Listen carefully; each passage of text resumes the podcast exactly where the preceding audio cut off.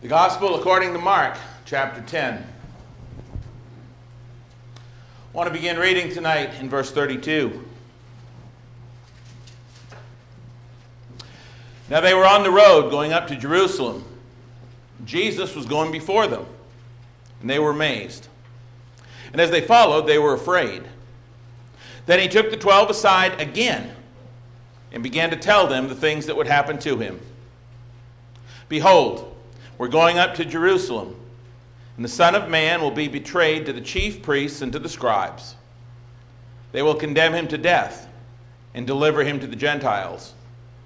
And they will mock him and scourge him and spit on him and kill him. And the third day he will rise again. Then James and John, the sons of Zebedee, came to him saying, Teacher, we want you to do for us whatever we ask. Please notice, Jesus has just talked about all the things he's going to suffer, and they're most concerned with themselves.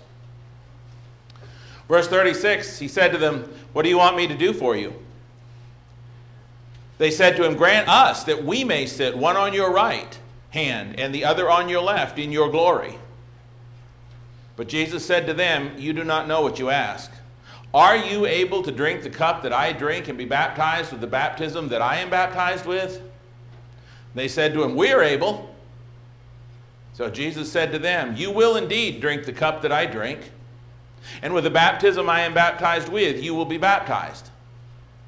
But to sit on my right hand and on my left is not mine to give, but it is for those whom it is prepared. When the ten heard it, they began to be greatly displeased with James and John. But Jesus called them to himself and said to them, Notice, James and John did. Notice they thought that they were just somehow entitled to the best seats. That was their main concern as Jesus talked about all the things that he was about to go through. And when the other apostles found out about it, one one version says they were indignant. They were, they were greatly displeased. They were upset. But Jesus used this to teach a lesson. He said, You know that those who are considered rulers over the Gentiles lord it over them, and their great ones exercise authority over them. Yet it shall not be so among you. But whoever desires to become great among you shall be your servant. And whoever of you desires to be first shall be slave of all. For even the Son of Man did not come to be served, but to serve, and to give his life a ransom for many. One of Kirk's recent Marco Polos was on the GOAT, and for those of you that don't know what that acronym stands for, it stands for the greatest of all time, and that discussion is had in sports and other areas. And as Kirk on the Marco Polo talked, he talked about the greatest of all time in the church. And Jesus told us who the greatest of all time in all situations would be in the church. The greatest would be the one who humbled themselves to be the servant of all by the way, I, I, is for those of you that read the bulletin article for this week, um, I, I, said in it, you're really missing out if you don't have the Marco Polo app or if you do have it and don't listen to it. A lot of good short devotionals to start your day with on there, and this was one of them. And so I got to thinking about this, and you may say, well, I thought we were doing a, a Sunday night sermon series on going back to the well. Well, we are. Tonight we're going to continue with that sermon series going back to the well, even though we started with this account. Even though we started with this account that took place hundreds and hundreds of years after the events that are going to serve as our main theme tonight or our central theme. One of the reasons I started here is because our theme tonight transcends all times it transcends all places, it transcends all situations for God's faithful right up to and including today, as we shall see. Tonight, we are going to talk about lesson number five in our Going Back to the Well series, and tonight's lesson is entitled The Well of Humility. The Well of humility. Moses is one of the greatest men of God ever mentioned in the Bible. Moses was an incredible man of God. God's law, check this out God's law that was given to the children of Israel to live by was actually called the law of Moses. Wow, God's law was called the law of Moses, yes, in Joshua 8 and verse 31. Moses was an incredible man of God. You'll recall that when our Lord and Savior was praying on the mountain, it was Elijah and Moses, that great Old Testament deliverer and lawgiver, whose Old Testament ministry of freeing God's people from slavery to Egypt so much mirrored our Savior's ministry of, of freeing people from slavery to sin. It was Elijah and Moses who appeared in glory and spoke of Jesus' decease, which he was about to accomplish at Jerusalem, according to Luke chapter 9, verses 30, 31. In Numbers 12 and verse 3, it also tells us that Moses was very humble. Your version may say meek. In fact, Numbers 12:3 would tell us that Moses was the meekest or most humble man on the face of the earth. But here's the thing. Here's the point.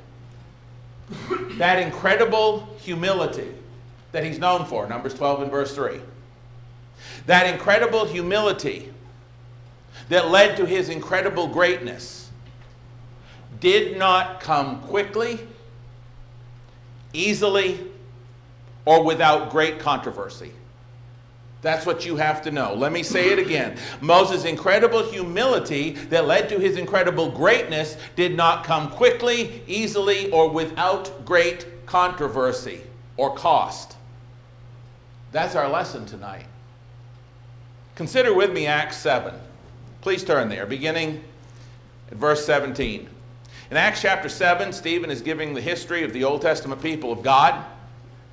And he describes Moses and, and that set of circumstances. In Acts chapter 7, beginning at verse 17, Stephen said, But when the time of the promise drew near, which God had sworn to Abraham, the people grew and multiplied in Egypt till another king arose who did not know Joseph. This man dealt treacherously with our people and oppressed our forefathers, making them expose their babies so that they might not live. At this time, Moses was born and was well pleasing to God. And he was brought up in his father's house for three months. But when he was set out, Pharaoh's daughter took him away and brought him up as her own son. And Moses was learned in all the wisdom of the Egyptians and was mighty in words and deeds. Moses was born into a bloody conflict with his Hebrew brethren being sorely oppressed by the Egyptians. Brother Heaton, in his outline of, of these different wells, wrote the following. He said, Growing up in the house of Pharaoh would give Moses a sense of authority. Think about that if you haven't before. He learned all the wisdom of the Egyptian and the Egyptians and became a mighty man in words and deeds. As the son of Pharaoh's daughter, he was a man of great influence. As a prince of Egypt, his life was filled with wealth, power, and knowledge. Consider with me for just a moment those words as, as he was growing up. He would be accustomed to people doing what he told them to do, he would be accustomed to having. Uh, all of these people at his, at his beck and call. He would have all of this power and authority, which can lead, unfortunately, at times to pride. Acts chapter 7, beginning at verse 23, continues. Now, when he was 40 years old, it came into his heart to visit his brethren, the children of Israel. And seeing one of them suffer wrong, he defended and avenged him who was oppressed, and struck down the Egyptian. Remember verse 25. For he supposed that his brethren would have understood that God would deliver them by his hand. But they did not. understand. And the next day he appeared to two of them as they were fighting, and he tried to reconcile them, saying, Men, you are brethren. Why do you wrong one another? But he who did his neighbor wrong pushed him, that is Moses, away, saying, Who made you a ruler and a judge over us? Do you want to kill me as you did the Egyptian yesterday? Then at this saying, Moses fled. He became a dweller in the land of Midian, where he had two sons. It's key for us to notice again verse 25. Stephen explains the reason that Moses killed the Egyptian was because Moses thought of himself as a deliverer of the people, according to Brother Heaton. He continued to write, Their rescue would come by his hand, he thought. Did Moses discount the Lord's involvement? It was going to come by his hand. Was he filled with pride to believe that it was by him, that is Moses, that the children of Abraham were going to be delivered from bondage? The day Moses killed the man, he believed the Hebrews would embrace him as their hero. This did not happen. Moses feared and fled as Pharaoh sought his life. Let's read the actual account of that in Exodus 2. Turn there with me, if you would, please. Get a few more details, a little better picture. Exodus chapter 2. Plus the fact we're going to be back here in Exodus 2 and 3 for a few minutes. Exodus 2, beginning at verse 11. It came to pass in those days when Moses was grown that he went out to his brethren and looked at their burdens. He saw an Egyptian beating a Hebrew, one of his brethren. So he looked this way and that way, and when he saw no one, he killed the Egyptian and hid him in the sand. When he went out the second day, behold, two Hebrew men were fighting. He said to the one who did the wrong, Why are you striking your companion? Then that one said, Who made you a prince and judge over us? Do you intend to kill me as you killed the Egyptian? So Moses feared and said, Surely this thing is known. And when Pharaoh heard of this matter, he sought to kill Moses. But Moses fled from the face of Pharaoh and dwelt in the land of Midian. And he sat down by a well. The journey to Midian was over 200 miles. Put yourself in Moses' place for a moment. 200 miles. Couldn't just, you know, jump in the car and jump on 44 and do 75 miles an hour. Was a long time. Brother Heaton says the journey to Midian was over 200 miles. Moses was running scared. He probably thought the agents of Pharaoh would find him and kill him. The man who once walked the majestic halls of Egypt's elite was now a hunted man. Finally, exhausted, he came to a well of water. If that were you, what are you thinking about? How are your sports teams doing? No. What are you thinking about? You, you, you've had this power and this position and, and all of this wealth and knowledge and all of this, and, and you've gone, as, as Brother Heaton explained, you have gone from the majestic halls of Egypt's elite to now being a hunted man. That would be constantly going through my mind. Are they going to find me? Are they going to catch me? How am I going to answer? What's going to happen? Finally, exhausted, he came to a well of water, seeking refreshment. He must have pondered his life. I would have. I mean, the scripture doesn't say that, but he must have been thinking about it. Brother Heaton continues How could it be just a short time ago he was the recipient of great wealth? Now he was nothing. It was at this well that Moses' life would change dramatically again. If we look in our text here in Exodus chapter 2, beginning at verses 16 running down through the rest of the chapter, we would find that as Moses is there at the well, that seven daughters of the priest of Midian come out to the well to get water. This was women's work, and they come out in that day and age to get the water. And there's some shepherds there, and you can read this account for yourself. I'm not going to read it word for word, but some shepherds come out and and they give these, these daughters a hard time and, and all of that. And, and Moses stands up and he intercedes on behalf of the women. He defends, their, defends them, if you will. And so eventually, what winds up happening is that Moses is invited back to the house of this priest of Midian who had these seven daughters. And time goes by, and, and he marries Zipporah, one of them. And it's at that point that this formerly rich and powerful prince of Egypt now becomes a bottom of the ladder,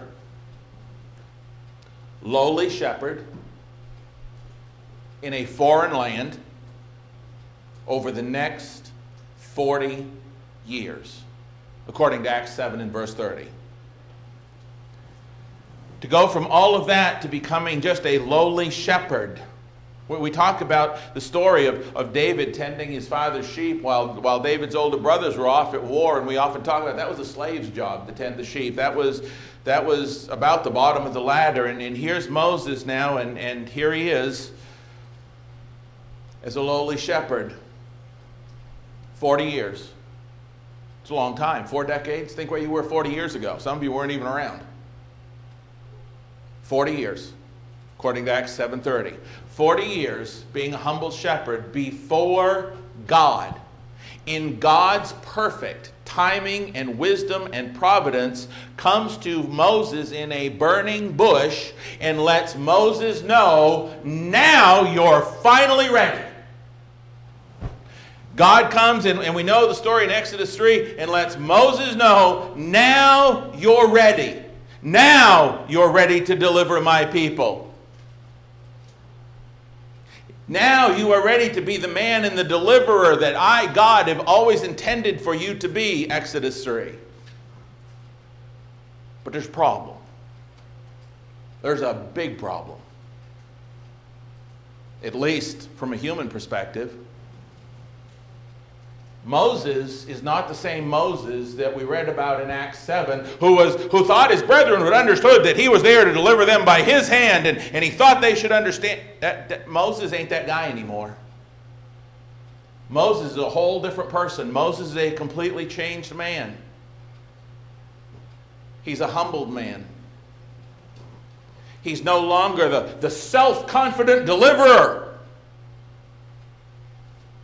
Now he's just a meek, lowly, unassuming, and unpretentious shepherd. He is now one who no longer considers himself anywhere near being the one to deliver his countrymen.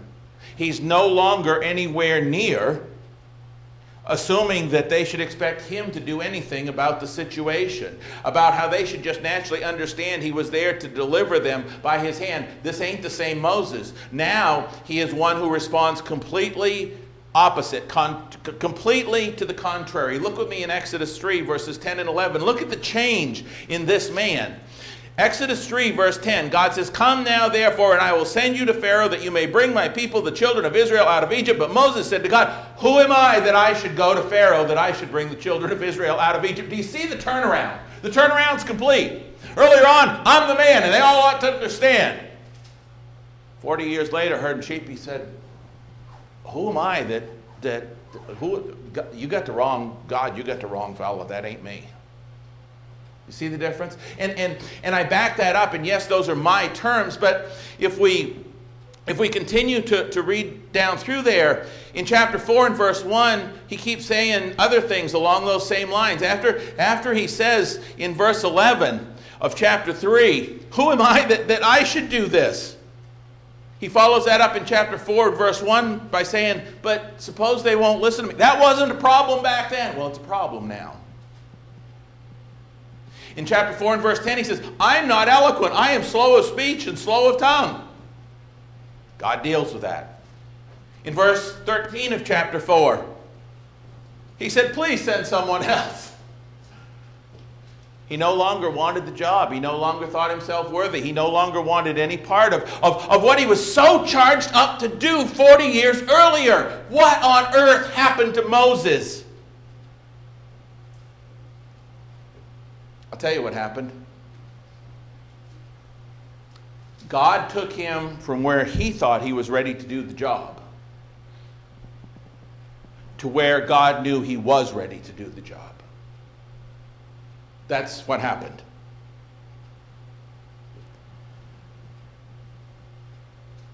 God, in 40 years of herding sheep in the Midian wilderness, had made all the difference.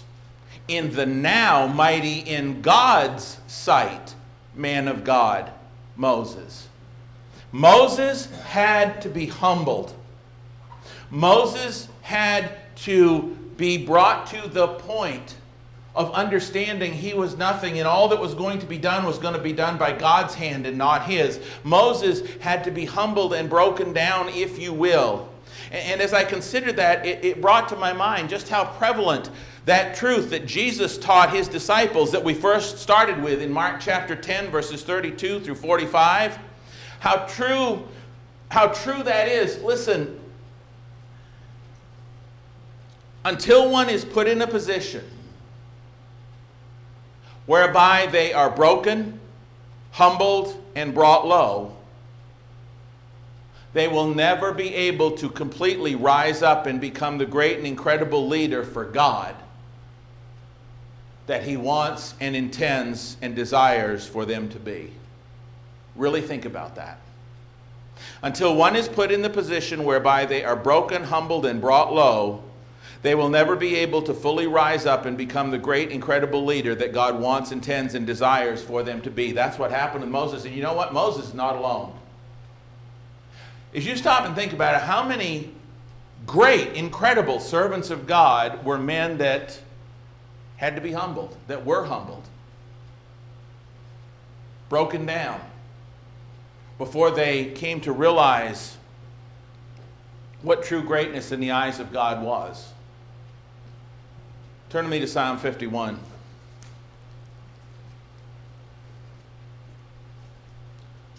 Mighty King David. As we talked about story this morning, goes out, claims another man's wife for his own, has the, has the woman's husband killed, Thought he got away with it, tried to cover it all up. He was king. What, what is he doing? What is he doing on that rooftop watching her bathe while all the other guys are out fighting? What is he doing when he finds out that's another man's wife and, and ordering her to be brought him? Did David know the commandments? We assume he did. He was a religious man. But David was broken. Psalm 51 is believed to have been written by David when Nathan the prophet went to him after he had gone into Bathsheba. You want to see a broken man? You want, you want to see a great leader of God who was an incredible leader, but one who was broken in the process and had to be from his own pride. Psalm 51, beginning at verse 10, he cries out, Create in me a clean heart, O God, and renew a steadfast spirit within me. Do not cast me away from your presence, and do not take your Holy Spirit from me. Restore to me the joy of your salvation. David had lost his joy. And uphold me by your generous spirit. David knew he couldn't uphold himself. Then I will teach transgressors your ways, and sinners shall be converted to you. Deliver me from the guilt of bloodshed, O God. Yes, God, I did that to Uriah, but please, only you can deliver me. I cannot deliver myself, is the implication. Deliver me from the guilt of bloodshed, O God, the God of my salvation, and my tongue shall sing aloud of your righteousness. O Lord, open my lips, and my mouth shall show forth your praise. David finally gets it here. Look at this. For you do not desire sacrifice, or else I would. If there was anything I could give to make this up, if there were anything I could give to pay this price for what I've done, if, if in all of my treasuries I could, I could give anything that would make the difference, I would, but you do not delight in burnt offering. The sacrifices of God are a broken spirit, a broken and contrite heart. These, O God, you will not despise. Was David a great man of God? Yes. But David learned greatness and became even greater in his humility, in his brokenness. And he's not alone. Turn to me to Matthew 26. If ever there was an apostle that needed to be humbled, and indeed was. It was Peter.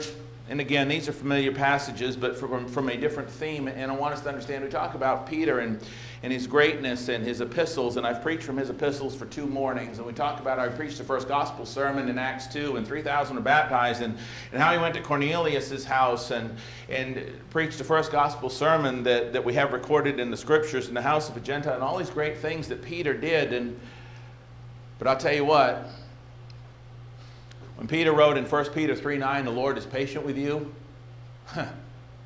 he was a man who got humbled and learned that. Matthew 26 and verse 31. And Jesus said to them, All of you will be made to stumble because of me this night, for it is written, I will strike the shepherd, and the sheep of the flock will be scattered. Please notice, before I go any further, if you're going to argue with that statement that Jesus just made, then you're arguing with Scripture, because Jesus said, Scripture says this. Okay? It is written. But after I have been raised, I will go before you to Galilee. Peter answered and said to him, Even if all are made to stumble because of you, I'll never be made to stumble. Not gonna happen. Not on this planet, not happening. Jesus tried to reason with him. Jesus said to him, Assuredly, Peter, for real, if I may. I say to you that this night before the rooster crows, you'll deny me three times. Peter said to me, Even if I have to die with you, I will not deny you. I'll die with you first.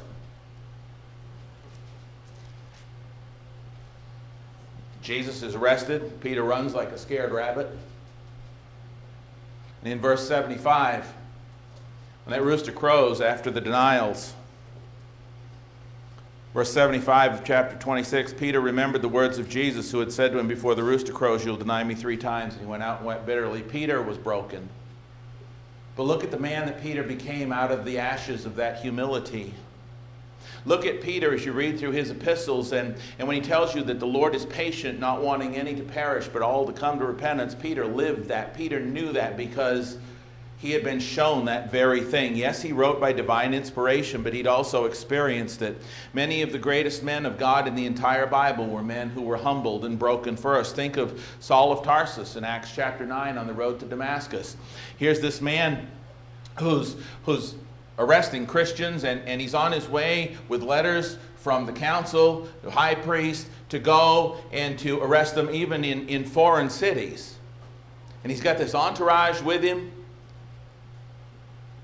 And Jesus literally puts him on his knees. I mean, he puts him down, if you will. He couldn't see because of this great light. And that once proud man who started into the city, going to arrest Christians, he's going to be the man. Has to be taken by the hand like a two year old, led into the city because he can't see anything. He's been humbled. Did that do anything to him? Made him one of the greatest leaders that the church has ever known, did it not? But he had to be broken first. And, and, and we think later on, the Apostle Paul himself, Saul of Tarsus, but many years later, look in 2 Corinthians chapter 12. Again, a familiar text. But Paul had all of these reasons for pride to just eat him up. And he talks about some of those in 2 Corinthians chapter 12, verses 1 through 5. Talks about these, these revelations and all of that. And then he says this in verse 7 of 2 Corinthians 12 Unless I should be exalted above measure by the abundance of the revelations, a thorn in the flesh was given to me, a messenger of Satan to buffet me, lest I be exalted above measure. Concerning this thing, I pleaded with the Lord three times that it might depart from me. And he said to me, My grace is sufficient for you, for my strength is made perfect in weakness. That thorn in the flesh kept Paul humble. David, Peter, Paul, that's some pretty high profile men of the Bible, isn't it? But you know what? Even our Lord and Savior, Jesus Christ, in a little different way, granted, but even Jesus himself had to both experience and exhibit an unbelievable amount of humility. As I said, a little different. but had to experience and exhibit an unbelievable amount of humility in order to be and do everything that God wanted him to be. Jesus could not be everything God wanted him to be until he humbled himself. Scripture tells us that. Turn to Philippians chapter 2.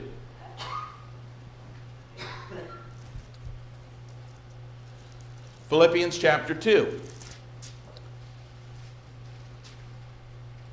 Verse 5 Let this mind be in you, which was also in Christ Jesus, who being in the form of God did not consider it robbery to be equal with God, but made himself of no reputation, taking the form of a bondservant, and coming in the likeness of men, and being found in appearance as a man, he humbled himself and became obedient to the point of death, even death on the cross. Therefore, God has highly exalted him and given him the name which is above every name.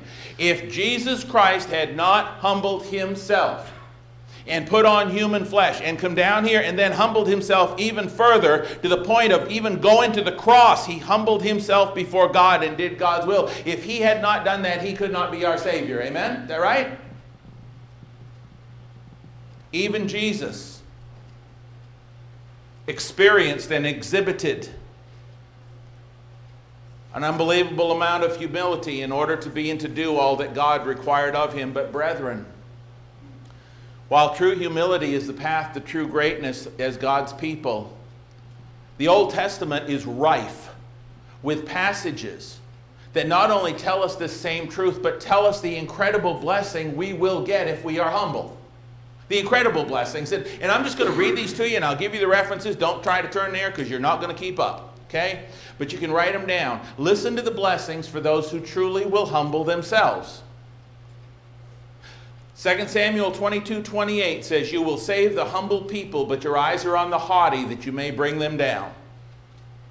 Psalm 18 and verse 27 says, You will save the humble people, but will bring down haughty looks. Psalm 25 and verse 9 The humble he guides in justice, and the humble he teaches his way. Don't you want to know God's way? Well, it takes being humble to learn it according to Psalm 25 and verse 9. Psalm 147 and verse 6. I love this. You want the Lord to lift you up? Want the Lord to lift you up when you're down, when you just you got nowhere to turn and you're in that hole and you're in that pit and you just need to be picked up. You need to be lifted up. And at the end when our bodies are in that grave, we want we want our spirits to be lifted up to heaven. We want to be lifted up by God. Listen to this text. Psalm 147 verse 6. The Lord lifts up the humble. I need that. Psalm 149, verse 4 For the Lord takes pleasure in his people, he will beautify the humble with salvation. You ever needed God's grace? He gives grace to the humble. That's what it says in Proverbs 3 and verse 34. In Proverbs 11, 2, it says, When pride comes, then comes shame, but with the humble is wisdom. Moses early on when he killed the Egyptian had the pride thing going on, it appears. But, but after 40 years, he had been humbled to the point that he was a different man. And, and God wasn't ready for him when he was so full of pride to be the leader. But only after he had been humbled and God had worked with him and gotten him, gotten him to the point that he was so broken, he said, Lord, who am I that I should go? God says, okay, if I may. God didn't say this, but the implication is now he's ready. God says, now, now I'm going to send you. Exodus 2 and 3. That's what it took. Proverbs 29 23 A man's pride will bring him low, but the humble in spirit will retain honor. Two other passages. You need a little more joy in your life? We could all use a little more joy, couldn't we, some days? Isaiah 29 19. The humble also shall increase their joy in the Lord and the poor among men shall rejoice in the Holy One of Israel. Finally, Isaiah 57 in verse 15. Listen to what God says. Isaiah 57 15. For thus says the high and lofty one who inhabits eternity, whose name is holy. I dwell in the high and holy place with him who has a contrite and humble spirit to revive the spirit of the humble and to revive the heart of the contrite ones. God said, That's who lives with me and that's who I live with, the humble ones. And I live with them to revive their spirit. Let me say this one more time, said it earlier. Until one is put in a position whereby they are broken, humbled, and brought low, they will never be able to rise up and become the great and incredible leader that God wants and desires and intends for them to be.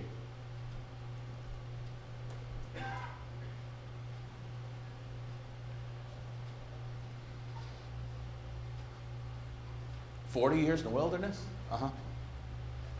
Forty years herding sheep in a foreign land? Uh huh.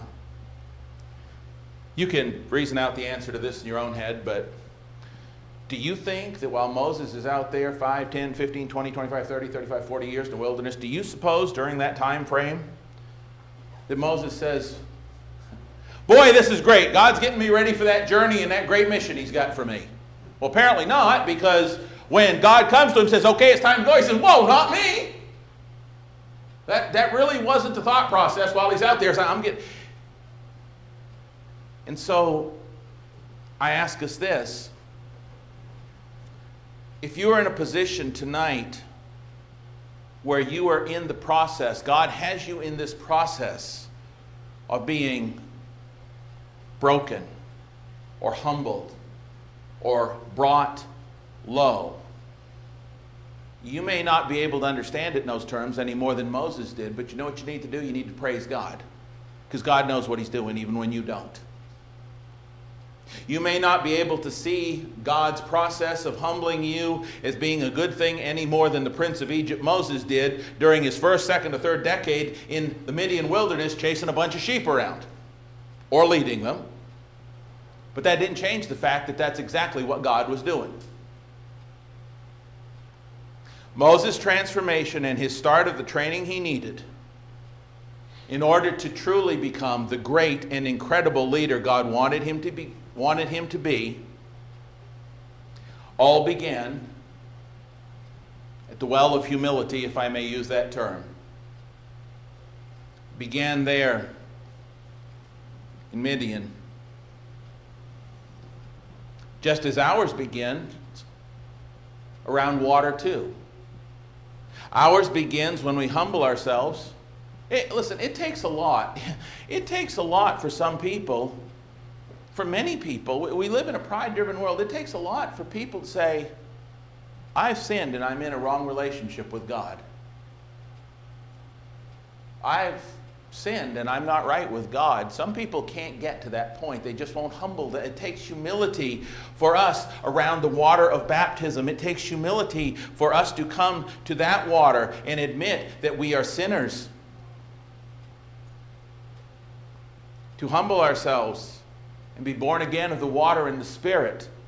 To say, you know, I, I often tell people that have been baptized for a different reason than the scripture says, in another time for other reasons, man made doctrines and all that.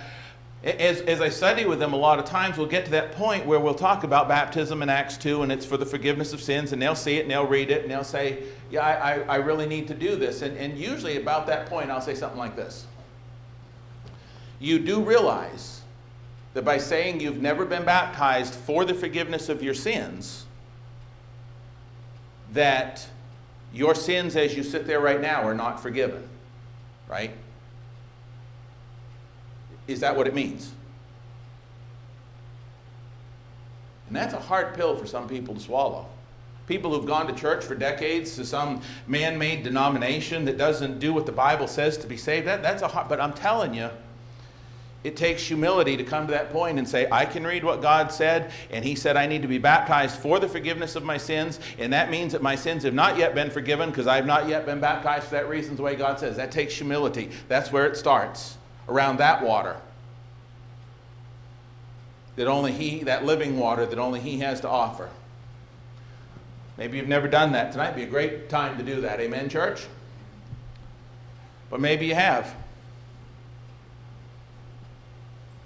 Maybe since that day, you've been perhaps pursued.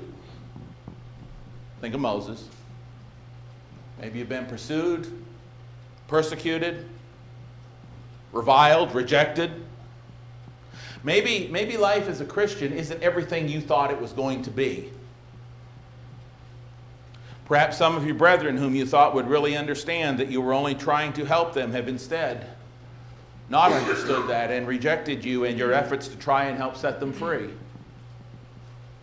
And if so, if any of those things are so, then what you need to understand tonight is how God Almighty Himself both can and will use that to make you a better leader if you will let Him. A better leader in your home, a better leader in your relationships, a better leader in the church, a better leader wherever you are. God can and will use all of those things as you are humbled and broken so that He can rebuild you into that incredible leader, that humble leader that He needs so many more of amongst His people if you would begin that training transformation tonight by being baptized into Christ, or if you've already done that and you need the prayers of the church to better understand the, the current humbling that you're undergoing, we stand ready to assist you in any of those things as we stand and as we sing.